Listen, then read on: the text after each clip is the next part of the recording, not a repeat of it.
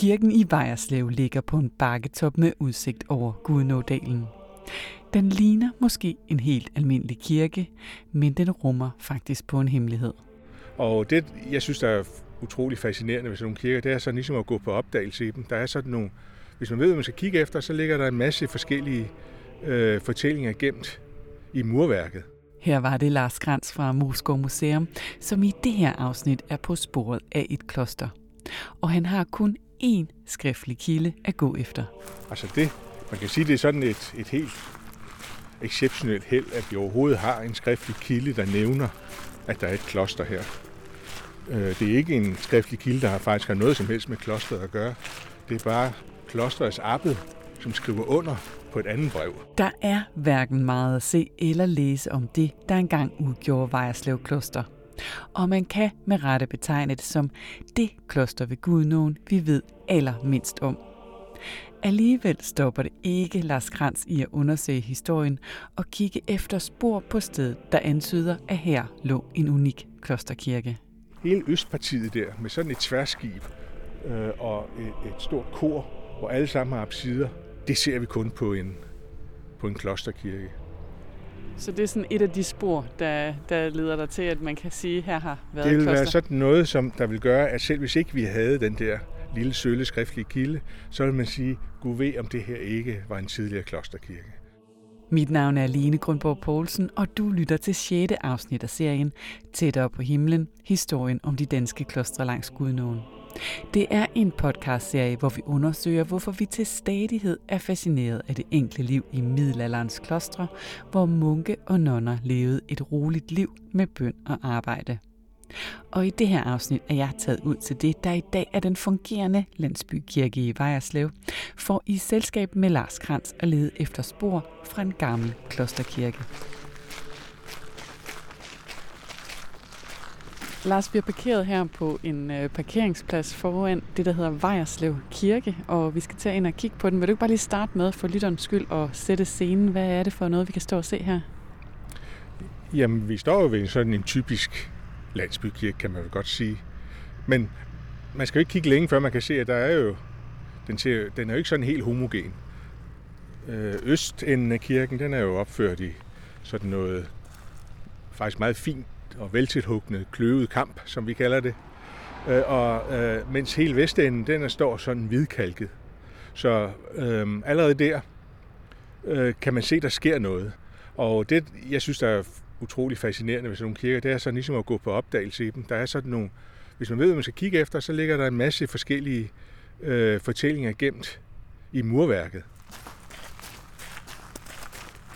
Altså det, man kan sige, det er sådan et, et helt exceptionelt held, at vi overhovedet har en skriftlig kilde, der nævner, at der er et kloster her. Øh, det er ikke en skriftlig kilde, der faktisk har noget som helst med klosteret at gøre. Det er bare klosterets abbed, som skriver under på et andet brev. Han har været vidne til at garantere for brevets ægthed, og der kan vi så se, at der er en abbed her i, i, øh, i Vejerslev. Men altså, jeg vil sige, selv hvis vi ikke havde haft den der skriftlige kilde, som entydigt fortæller, at der har været en abbed og dermed et kloster her, så vil vi nok ikke gætte det alligevel. Hvordan kan det være? Ja, det er fordi, at hele østafsnittet af kirken, det skiller sig meget markant ud. Det er jo sådan en, øh, eller var oprindeligt en korskirke, øh, hvor der altså ligesom stikker sådan to arme ud op ved koret på begge sider. Øh, altså det har der i hvert fald gjort oprindeligt. På den anden side er den væk. Men her på nordsiden, hvor vi står af kirken, som er den bedst bevaret, og det er jo meget typisk, at nordsiden af kirkerne er de bedst bevaret, fordi på sydsiden, hvor solen brager ind, så øh, der bliver murværk tit sat om, fordi det kan ikke holde til det. Mens på nordsiden, hvor det står sådan lidt mere i skygge, øh, der er tit mange af de originale detaljer bevaret. Og øh, når man sådan står og kigger på sådan en, en kirke her, så kan man jo se mange spor. Dels er der jo sådan, der er jo, øh, vi har faktisk nogle af de oprindelige smidede vinduer, øh, meget små, som er typisk for den romanske periode, altså når vi er i 1112-tallet og måske starten af 1200-tallet. De er stadigvæk bevaret her. Nu er kirken jo her hvidkalket, så man kan ikke se, hvad for nogle sten der er inde under. Men hvis vi nu bankede pussen af, hvad man engang har gjort, da man restaurerede kirken, så vil man kunne se, at det er sådan nogle rustfarvede sten, der ligger ind under. Jeg skal vise dig nogle af dem lige om lidt. Øh, som er sådan en helt særlig stenart, øh, som er noget, man kalder jernalder. Det er sådan noget, man har store problemer med ude på heden, hvor det dannes nedenunder. Altså, da man øh, brød heden op og skulle have marker, så kæmpede man med at få at slå hul på, på, på alden. Øh, men det er fortrinligt øh, bygningsmateriale. Det er øh, hårdt som sten, ja, som det siger sig selv. Og, øh, og så får det altså den der rustfarve, fordi det er simpelthen fyldt med jern. Det er simpelthen en jernsten. Og hele øh, den gamle, øh, det vi kalder skibet af kirken, vestenden af kirken, der hvor man sidder, når man går til gudstjeneste, det er opbygget af sådan noget alsten. Og så på et tidspunkt, vi ved ikke hvornår, men vi ved det er før 1204, tror jeg det er, hvor vi har det der brev med arbejden, at der kommer der altså nogle, øh, nogle benediktinermunke hertil.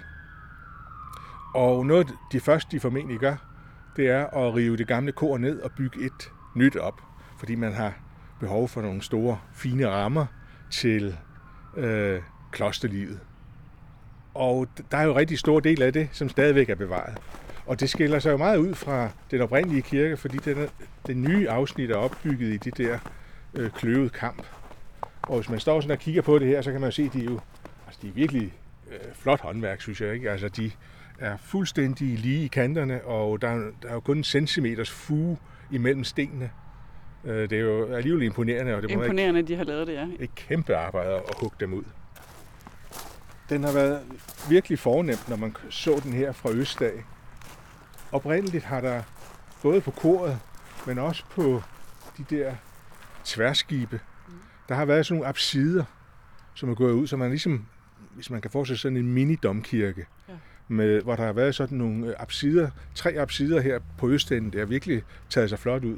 De er alle sammen væk nu, men vi kan se her, når vi står øh, ved det nordre tværskib, der har man muret sådan en gammel gravsten ind fra 1700-årene, øh, der hvor absiden sad. Men nedenunder gravstenen, der kan man se, at der er sådan nogle krumme sten. Ja. Resterne af nogle af de sten, der, der sad i absiden. Det der, hele Østpartiet der, med sådan et tværskib øh, og et, et stort kor, hvor alle sammen har absider, det ser vi kun på en, på en klosterkirke. Så det er sådan et af de spor, der, der leder dig til, at man kan sige, at her har været Det vil kloster. være sådan noget, som der vil gøre, at selv hvis ikke vi havde den der lille sølle skriftlige kilde, så vil man sige, gud ved, om det her ikke var en tidligere klosterkirke.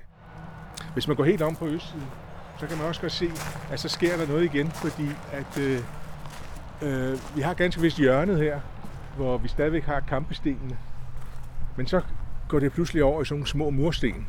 Og det er altså sådan en udtryk for en meget hårdhændet restaurering, man lavede i, i 1800-årene, hvor man rev store dele af koret ned, og store dele af sydsiden af kirken ned, og byggede det op igen i sådan nogle øh, moderne mursten, vil vi jo næsten kalde det.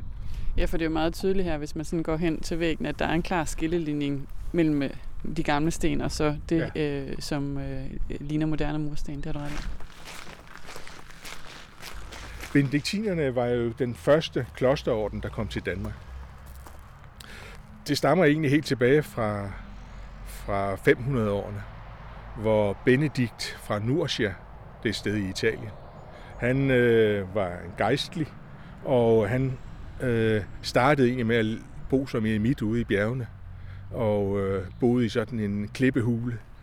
Men efterhånden så kom der så ligesom flere og flere folk til ham, og efterhånden så fik man skabt sådan en lille samfund af sådan nogle emitmunke der. Og det endte med, at de, øh, at de flyttede sammen i sådan et klosterfællesskab, øh, i forbindelse med det, så skrev han sådan nogle retningslinjer for, hvordan øh, man skulle bo i sådan et. Altså, øh, de har jo sådan et berømt motto, bed og arbejde, benediktinerne. Det var fordi, man havde sådan en idé om, at, det, at klosterne skulle være sådan en lille enhed, som var selvforsynende i et og alt. Så øh, når de ikke øh, bad for verdens frelse, så øh, var det ud at arbejde på markerne, øh, og øh, så man kunne skaffe nogle penge at leve for. Så det var sådan et lille, meget lukket samfund, men hvor man jo, øh, det var jo i almenhedens interesse, at man lavede det, fordi det var jo menneskehedens frelse, man bad for. Han er ligesom blevet manden, som man siger var, er opfinderen af den øh, vestlige kloster, altså hvordan man ligesom, øh, hele, hele klostertraditionen. Men, men altså, det er, det er nok lidt for enkelt sagt, fordi der var i virkeligheden masser af andre på det samme tidspunkt. Og der var også masser af andre, der skrev forordninger for, hvordan de synes, at man i deres kloster skulle leve livet. Noget af det, som øh, er lidt, ah, man kan måske ikke sige det, altså, vi kender det også fra andre kirker, men her ved Vejenslev Kirke, så er der jo faktisk også en runesten. Øh, den er, øh, den er ikke fra vikingetiden. Mange folk tror jo, at øh, alle runesten, de må være fra vikingetiden. Men der er faktisk rigtig mange af dem, som er fra middelalderen også. Så den er, den er nok på mange måder øh, samtidig med kirken. Øh, og nu står den så her. Den skulle være fundet ude i kirkegårdstid engang. Men det er nok ikke her, den oprindeligt har hørt til. Den er lige så kedelig, som hovedparten af alle runesten er. Altså, jeg ved ikke, om det er 80 eller 90 procent af alle runesten, hvor der står, at en eller anden rejste den her sten til minde om en eller anden. Det kan være far eller broder eller ven, og hvad ved jeg. På den her står der, øhm, Ivar huggede disse runer om sin broder Skalmi.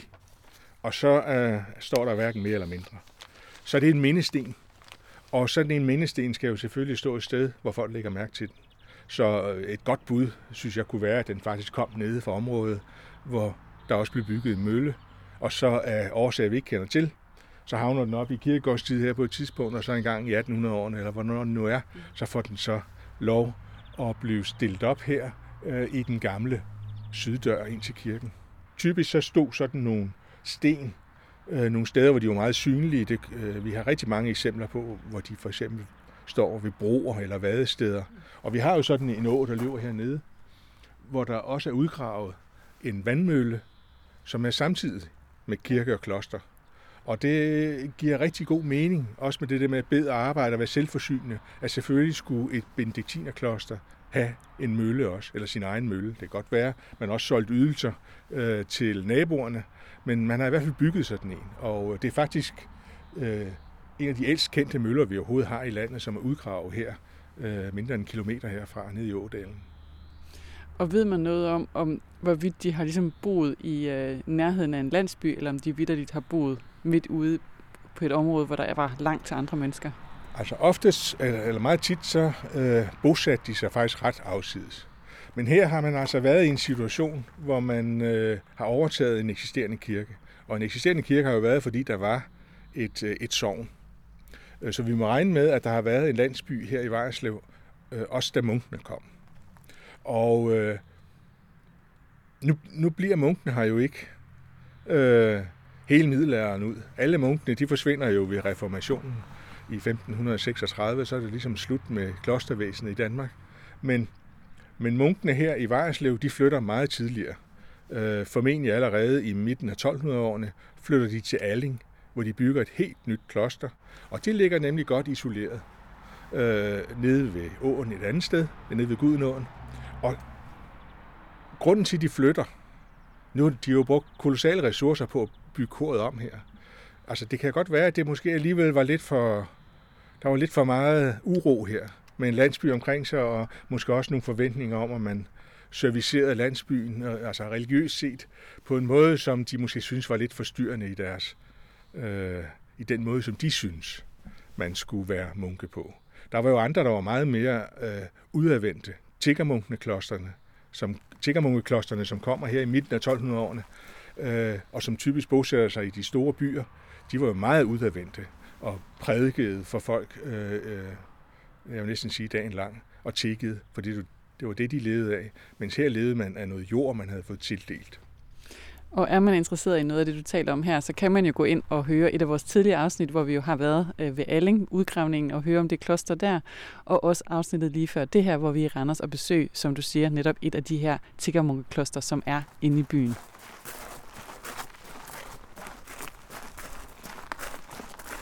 I dag har kirken jo sådan et, et stort rødt teglstenstårn, men det er altså ret nyt fra 1800-årene og kom til i forbindelse med de der store restaureringer, der var her. Øh, om kirken oprindeligt har haft et tårn, det er jeg faktisk lidt usikker på.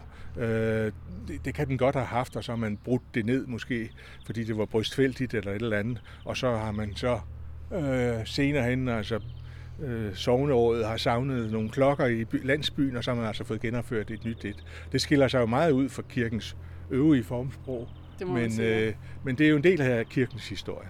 Ja. Skal vi prøve at kigge indenfor? Jeg synes, vi skal kigge indenfor.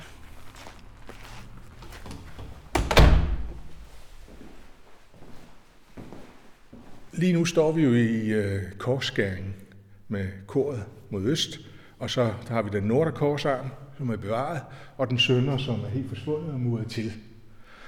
Og øhm, oprindeligt så var kirken uden vælv.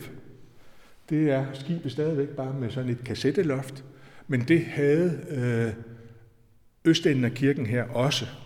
Øh, det er først op i senmiddelalderen, måske omkring år 1500 eller sådan noget, at man får bygget nogle vælv ind i kirken her. Det giver jo sådan et helt anderledes rumfornemmelse. Men øh, man kan godt måske få lidt en fornemmelse af, hvordan kirken har taget sig ud dengang. Fordi at øh, når man ligesom går fra korsskæring og ind i koret eller ind i tværskibene, så kan man se sådan nogle store rundbuede arkader, som går ind.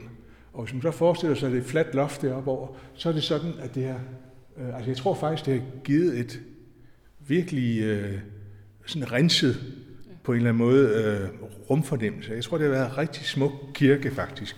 Der er ellers, må man jo sige, når man står i kirken i dag, så ud over øh, selve murværket, så er der jo faktisk ikke noget fra, øh, som man kan sige, er fra munkenes tid. Hvis vi lige ser bort fra den meget smukke døbefond, øhm, som formentlig er fra ja, 11, sidste 1100-årene eller omkring 1200. Øhm, den har åbenbart også haft en lidt omtumlet tilværelse, for den blev også fundet nede i et eller andet dige øh, her øh, i nærheden af byen, øh, brugt i stykker. Øh, men man har altså formået at få den limet sammen igen. Og jeg synes faktisk, øh, at den øh, er ret elegant øh, og velhugget, øh, med sådan en, en base, hvor selve kummen står på, og nede på basen, der er der så nogle hoveder på hjørnerne, og så nogle forskellige billede øh, motiver. Mm. Øhm, det kan være svært at se. Øh, på den her side her øh, har vi sådan en løve, som kigger bagud op mod sin buskede hale, sådan ret almindeligt motiv.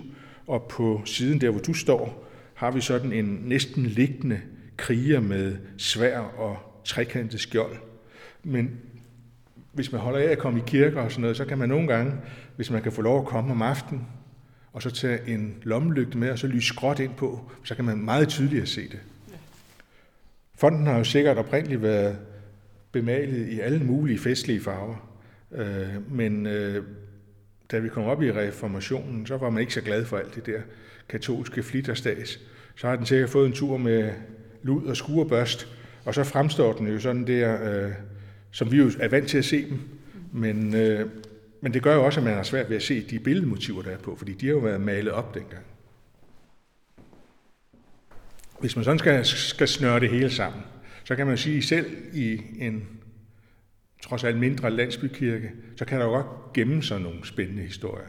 Og øh, hvis man går på opdagelse i murværket, og det gælder faktisk næsten alle kirker, så kan man altså finde alle mulige små spor. Og øh, det er jo ikke meget spor, vi har af af munkeklosteret. Men der er alligevel spor, og vi ved, de har været her. Og det giver jo sådan noget, øh, det giver jo en ekstra dimension til den her sovnekirke. Jeg kan godt forstå, at de er stolte af den herude i Vejenslev. De nævner i hvert fald tit, at det af en klosterkirke, og vi har også, jamen jeg synes, jeg på vej her så en gade, der hedder Klostergade. Så øh, jeg synes, de berettiget kan være stolte af deres kirke, og at den selvom den har været udsat for en hård omgang i 1800-årene, så står den jo stadigvæk øh, flot renset tilbage, det synes jeg.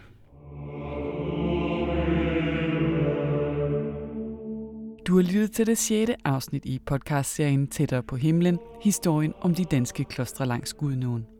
Vil du vide mere om klostre og kulturhistorie langs Gudnåen, skal du gå ind på hjemmesiden oplevgudnå.dk podcast. Og husk at lytte med i næste og sidste afsnit af serien, hvor jeg i perspektiverende afsnit taler med forfatter og journalist Malene Finger Grøndal om, hvordan klosterlivet og troen stadig kan inspirere os til et bedre liv i dag.